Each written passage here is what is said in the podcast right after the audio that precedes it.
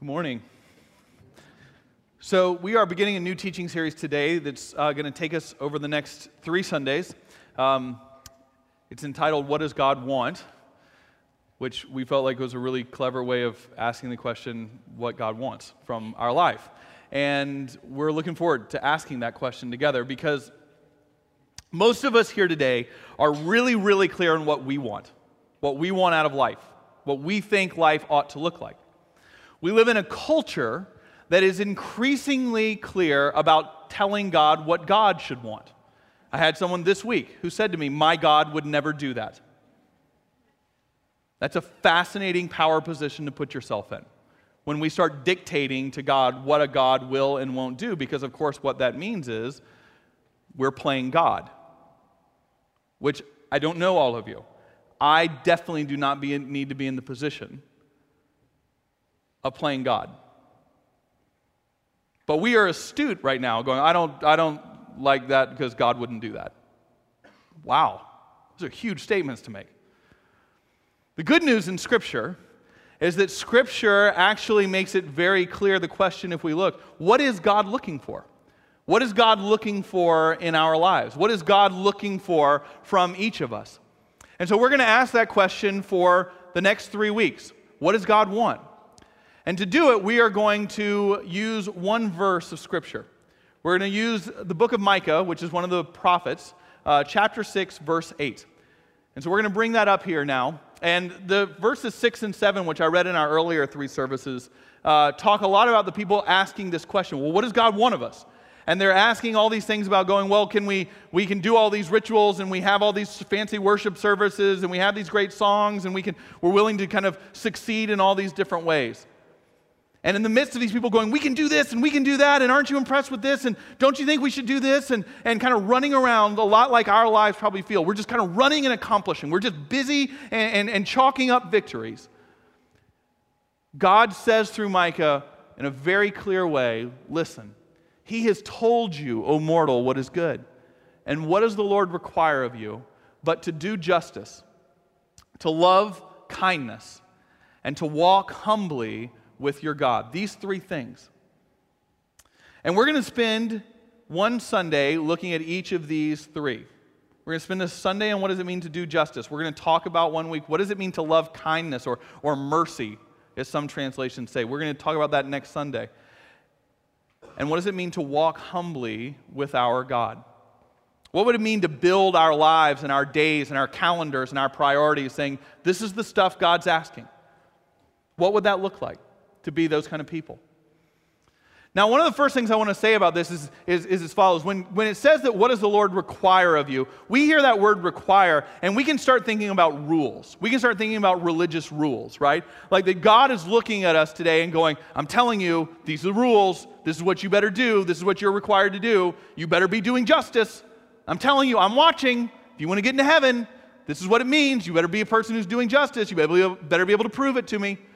And you better be kind, even when your parents aren't looking or your teachers aren't looking. I'm telling you, I'm watching. You know, you go on the naughty list. You better be do, you better be kind. And you better be walking with me. Right? Like God's some sort of egomaniac that's just going, I just kind of need your attention to feel like I'm worth something, right? That's not what this is. These aren't requirements in that way. Rather, what God is saying through Micah here and saying to all of us today is that God's saying, I made you, I created you, I want you to have purpose and fulfillment in this world. I want you to live a life that matters. I made you for that. I made you to have a purpose. And the ways that we find what God's purpose is, the way that we understand and learn uh, what God's plans are for us, the way that we live out the mission God has for us, is to start with building our lives around these priorities. I want you to be people who are, who are conscious of, of doing justice in a world where there is so much injustice, as we talked about last Sunday, what does it mean that this is a, a core part of who you are? What does it mean to love kindness and to be those kinds of people when so often we're short tempered and so often we get frustrated when people kind of get in our way and stop our days from going the way? What does it mean to be merciful and kind? And lastly, what does it mean in this crazy busy world to be people who are walking with the Lord? Now, I once heard an Old Testament scholar say that anytime you are in the Old Testament, you see a list of things like this doing justice, loving kindness, walking with God, that the right place to start is at the end of the list. That the way Hebrew works is that, that has the, what's at the end has the most point of emphasis, and therefore it's where we are to begin. So, I think that this illustrates that point really well. And we're going to start today not with doing justice or loving kindness, we're going to start with walking humbly with God which is really important because when you think about it, the church at its core is not simply um, a, a, justice organization. We're not just a 501c3 like any other one in Austin that's just like, hey, we just are here to care for the city. Right? I mean, we, it is a core part of who we are. But how we understand justice is not that we are people who have our own. De- there, if you go ask 100 people the definition of justice in Austin today, you're going to get 100 different definitions. We are people who, who understand even what justice is by looking at the scriptures and God saying, This is what I say it is. This is the value that creation has. This is the ways that you work for justice. And it's not just about being really kind. Church is not just about going every Sunday, we just get kinder and kinder and kinder until we're just the kindest people in Austin. That's not what church is. It's not what it's about. That it starts with our walk, with our relationship with God that what God is saying is at the very, very core, you and I are not meant for anything other than finding meaning in relationship. Relationship is where we find our meaning and so much of our purpose. And so God's saying at the very beginning, you and I need to be people who are walking and in relationship with the Lord, which is an amazing thing when you think about it. I mean, seriously, stop for just a second and think about what that is that the Lord is saying to us today of all the things that are going on and of all the things you can do, the creator of the universe, the, the God who placed the stars in the sky, is saying to every single one of you today the most important thing is my relationship with you. Ta- unless you are an incredible, off the charts narcissist, that should bring you to your knees. That should just be like, oh my gosh, God, uh, uh, you know, among the billions of people on the earth today, and in all time and space and all of history, is looking at me right now and saying to you, You could not be more valuable to me. Not because of what you do or how smart you are or your accomplishments, you are valuable to me. I mean, that just that should just that's it's so breathtaking in its beauty. He goes, the main thing is I, I want to walk with you. That's the starting point. So I want to ask you today how's your relationship with God? How's your walk with the Lord? Is it rich? Is it deep? Is it intimate? Is God talking to you? Is it awkward right now? Do you not really know? Are you like two ships passing in the night because of your busyness, and so we get a 30 second prayer when we're kind of exhausted in bed at the end of the day? Sociologists are telling us that in our world today, that number one, we are people who are busier than ever. So we are more active than ever, and we are going to bed at night feeling unfulfilled. We are busy, but we're not busy with the right things. The Lord's saying to us, it starts with a relationship.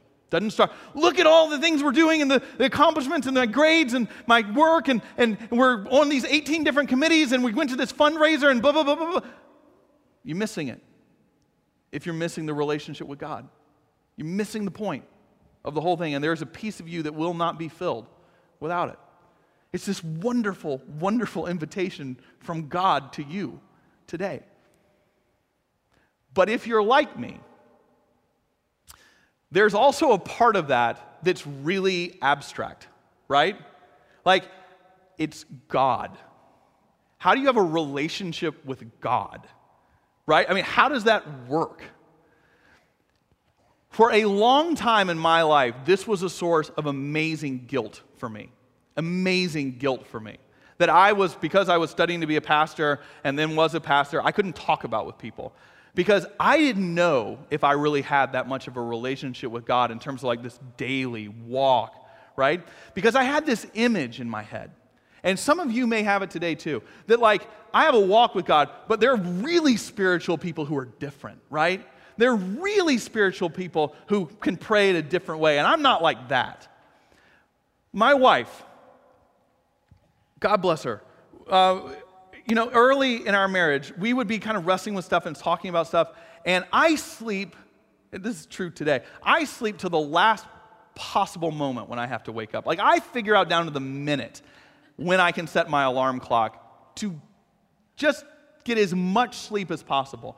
We would be wrestling with stuff and what are we supposed to do and where are our lives. And I would wake up when I absolutely had to and look around, and Beth wasn't there. She wasn't sleeping anymore. And I would go outside, and she was in our study or in the kitchen, and she's like, I've spent the last kind of hour in prayer and silence.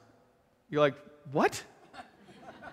like, seriously? She goes, yeah, I kind of journaled some things, and these are some things I felt like that the Lord may have been saying. And you're like, yeah, we'll get to that. You prayed for an hour in silence? Seriously? And you did it yesterday too. Like, what is the deal with that? Because I couldn't do it. So here's what I spent I spent years trying to do this. I'm going to get a healthy prayer life. I'm going to walk with God. I'm going to do this. And this time I mean it. It's not like the other times when I kind of did it for 3 days and stuff. I mean it this time right? And so I started, you know, going, that's the way you got to do it. You got to be in silence and solitude, turn your phone off, which is a good thing. And, and then you'd sit there and I'd try to pray in silence. And this is what I would do Oh God, I'm here because I need you. And I need you because I do a lot of bad things. And so I confess that. I confess, like last night, when I should have been preparing for a sermon, I was watching a football game and I confess that to you. I confess to you that I need you in that, just like the coach needs you, who called a pass play on third and one and cost him the game. And uh, I ask your forgiveness for the things I said after he did that. And I ask your forgiveness, Lord, for him, because he needs your forgiveness for that and for costing us the game, which I still feel like we need to reconcile over. And then you kind of go, oh, wait, wait, I'm not supposed to do that. that. That's not spiritual enough. And then I look at my watch and I was going to try to do 15 minutes, and four minutes of it are gone at that point. And then you're like, did that count? Or does the 15 minutes have to start over at that point? Because that's obviously not a very spiritual prayer. And I would do that for like three days, get really frustrated with it, and just sort of stop again. Now, I might be the only one who struggles with this. But if the Lord is saying to you today, hey, the most important thing is your relationship with me, that can feel really intimidating and awkward, like you don't know what to do. So I want to share something with you that was a liberating idea and thought for me personally. And maybe it might be for some of you as well. I want you to think this week and determine to spend time in your thin place. I want you to think about this week what it means for you to spend time in your thin place. Now, some of you might not know what that is, a thin place. Some of you may have heard of that before. If you've not heard about a thin place before, the first time I got exposed to the idea of a thin place was actually the first time I got uh, invited to come to Texas. The two of those happened together. Um, and this was many, many years ago before I knew about Covenant. Uh, as some of you know, when I was a seminary student studying for the ministry, I also worked in a church. Beth and I worked at a church, and we worked with college students. And, um, and we had this ministry that started on Monday nights. We got it going, and it started growing, and we developed a website. And this is going to make me really old, but a website at that point was like a pretty new invention. So there was like this cool thing. We're like, wow, like you can put stuff on there, and people around the world can go see it, kids, you know. And I, feel, I start talking about that and I feel like it's like I used to walk up to school up both ways, uphill, and you don't know how good you kids have it today. But there was a website, this really cool thing. No one had heard of Facebook or Instagram yet. And we had a, a website and there were sermons on it. And so one day I got a phone call from a group in Texas who said that they were planning a conference to take place at a, a spot called Mo Ranch. Now, some of you may have heard of Mo Ranch. Some of you may have been there. If not, it's a camp and conference center about two hours west of here. And they invited me to come and speak at one of their summer programs called Junior High Jubilee, which I never heard of. I'd never heard of Mo Ranch before. I'd never heard of Junior High Jubilee before. I'd never worked with junior high students before. But they said, We've heard some of your sermons on the internet here in Texas, and we'd like to invite you to come out to preach for five nights at this Junior High Jubilee. And I'm like, Really? And they're like, Yes uh, Are you available? I'm like, I don't have tomorrow planned. I have no idea what's going on next July. I'm like, uh, sure. And they're like, well, obviously you're going to want to pray about it. You're like, no, I can't do that. But it's like, yes, of course I want to pray. Jesus wants me to. He wants me to come, and so I'm going to go do this thing. And so it was awesome because I got to go to my classmates uh, in seminary, and they love it when you do this. This shows my spiritual maturity. I used to walk up to them, and I'm like, hey, Clark, what are you doing next July? I don't know. It's October. Why would I know what I'm doing? Oh, I was just wondering. And Clark would say, well, I don't, What are you doing next July? Well, funny you should ask. I've been invited to go speak at this conference in Texas, and aren't I a really important, great person? And um, I made a lot of friends that way, a lot of people who just loved me uh, through that. And but then I forgot about it, right? Because it was like it's like happening in July and it's October, and I just quit thinking about it, right? And then in February, the people from Mo Ranch called back, and they're like, "You've got five talks in five nights, and we need outlines for your talks." and you're going, uh oh, haven't thought that through yet of what we're going to be doing. And I realized that my work with college students was really different than working with junior high students. Not better, not harder, just different, right? Talking to a 23 year old or 24 year old grad student is very different from talking to a sixth grader or seventh grader. It's just a different thing. And so I'm like, I got to figure out what to do. I got to figure out how you communicate with junior high students. And so I did what like an actor does. I did research, right? And so I got like old junior high yearbooks out. And I'm like, well, if I can get back in like what junior high kids are thinking about, that'll kind of help me to kind of think how do you craft this or what are the questions? And that was that was a that was a painful experience to open the yearbook back up and be like, oh my gosh, braces and glasses and hair and oh, uh, and you saw people and was like, oh my gosh, that kid was so mean. And, uh, and so then the only thing that came from that was look, wanting to look at these kids at junior high jubilee going, don't worry, it gets better. It's not always going to be this way, which no one wants to hear about for five nights. And so then in the end, I'm like, I was really in a panic. I didn't know what to do. And so I, I went and talked to a professor of mine. I went and talked to a guy named Roger Nishioka, who is a professor. He's an amazing uh, teacher and speaker, and he specializes in youth and young adult ministry. And I did my thing to be kind of cool um, because I wanted to impress him because I was taking him for a class next semester. And I walked in, I'm like, hey, Roger, what are you doing next July? And uh, he's like, I'm speaking at 11 different things around the world. And I was like, oh, well, I'm going to junior high jubilee at uh, Mo Ranch. I don't even know what that is, but I'm going to be going. And I said, Roger, I'm in a panic here, man, because I need to know what to do. I, I do not know how to do this, and I need help. I had a notepad out right in front of me. Now, I want to say this up front. Many of you are really smart people. Some of you are probably academics like Roger Nishioka, PhD people, really smart. And God loves you. He really does. Sometimes, and I hope you're aware of this, it's hard for the 99% of us to understand what you're saying and what you're writing about and studying, or to translate it to a real world practical example, right? And so I sat down with Roger. Like, Roger, I need your help with this. I need, and I don't need theories. I don't need like pine. I need like nuts and bolts. Write my talks for me, please. What do you talk to sixth graders about? I've got it. My pencil's there. And he goes, Got it, got it, got it, got it. And he's sitting at his desk and he goes, Thomas, there's one thing you got to know. One thing. If you get this one thing, everything else becomes clear. What's the thing? I'm ready for the thing. The thing you got to know about Mo Ranch is it's a thin place. And he leaned back in his chair.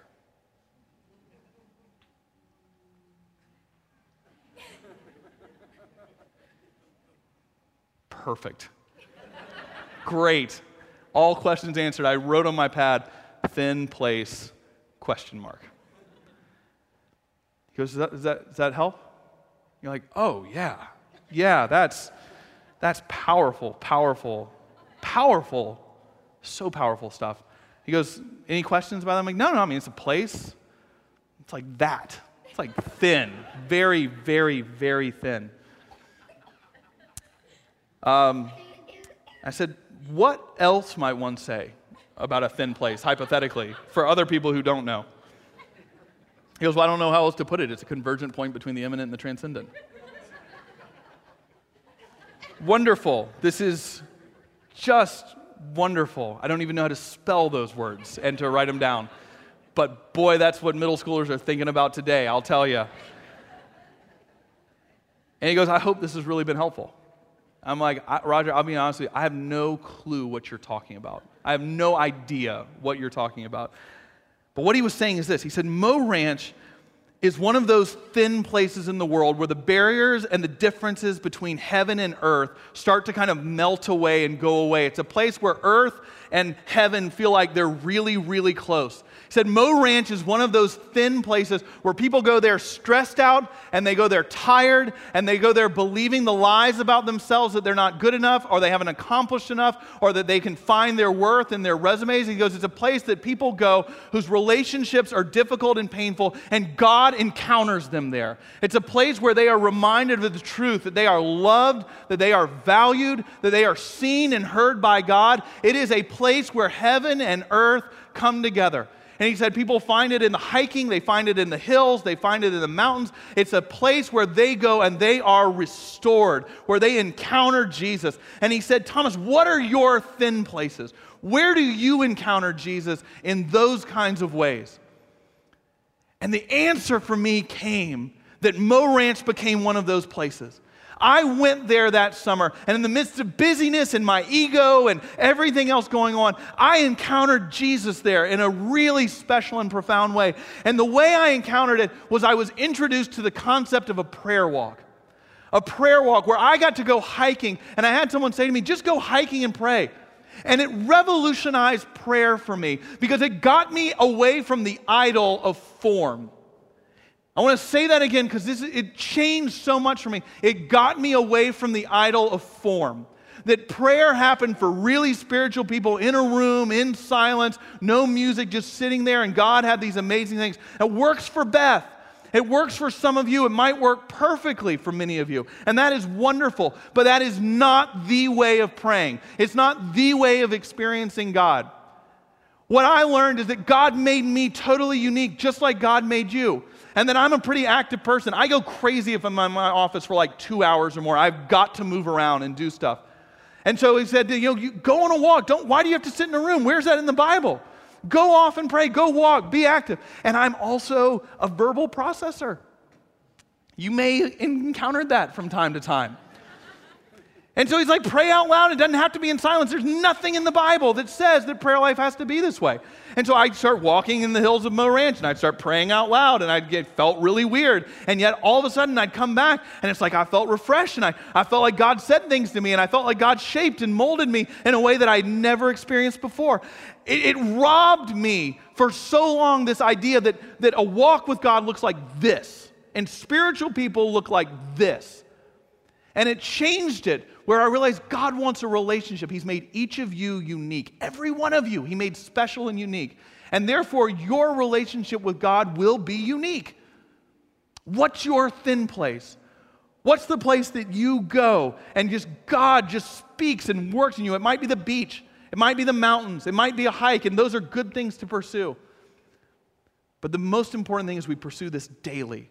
It doesn't have to wait for a beach trip. What does it mean to walk with God now? Prayer walks are now a very normal part of my life. I do it multiple times a week. I'm the guy in our neighborhood that walks, and sometimes I'm praying out loud, and sometimes I'm talking. I know I've got to build that into my calendar because it is where I experience God. I do that every single Saturday night when I'm preaching a sermon on Sunday morning.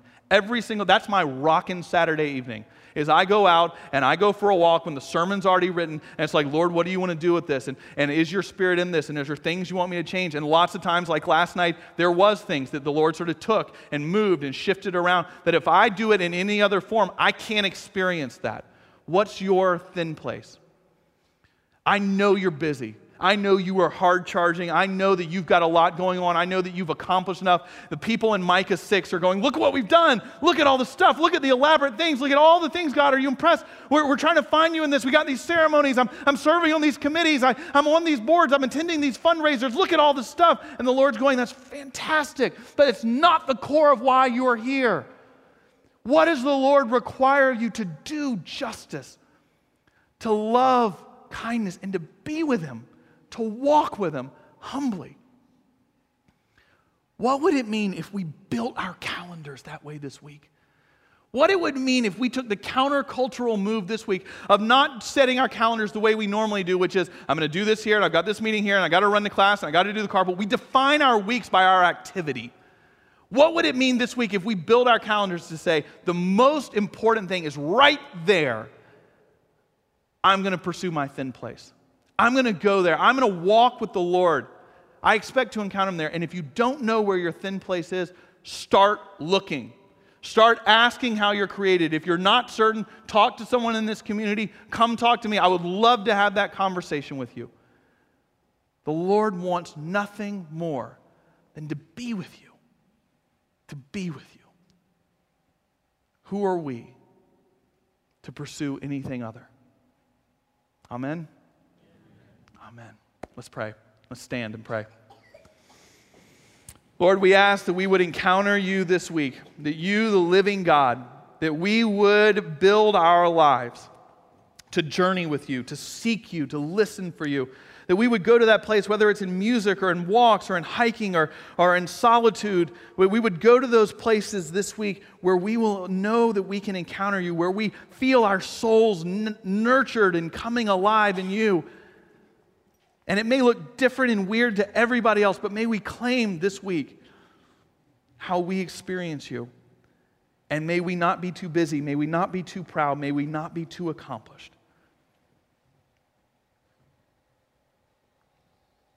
To experience you every moment. We pray to live in alignment with this call from Micah this day, this week, and always. In Jesus' name, amen.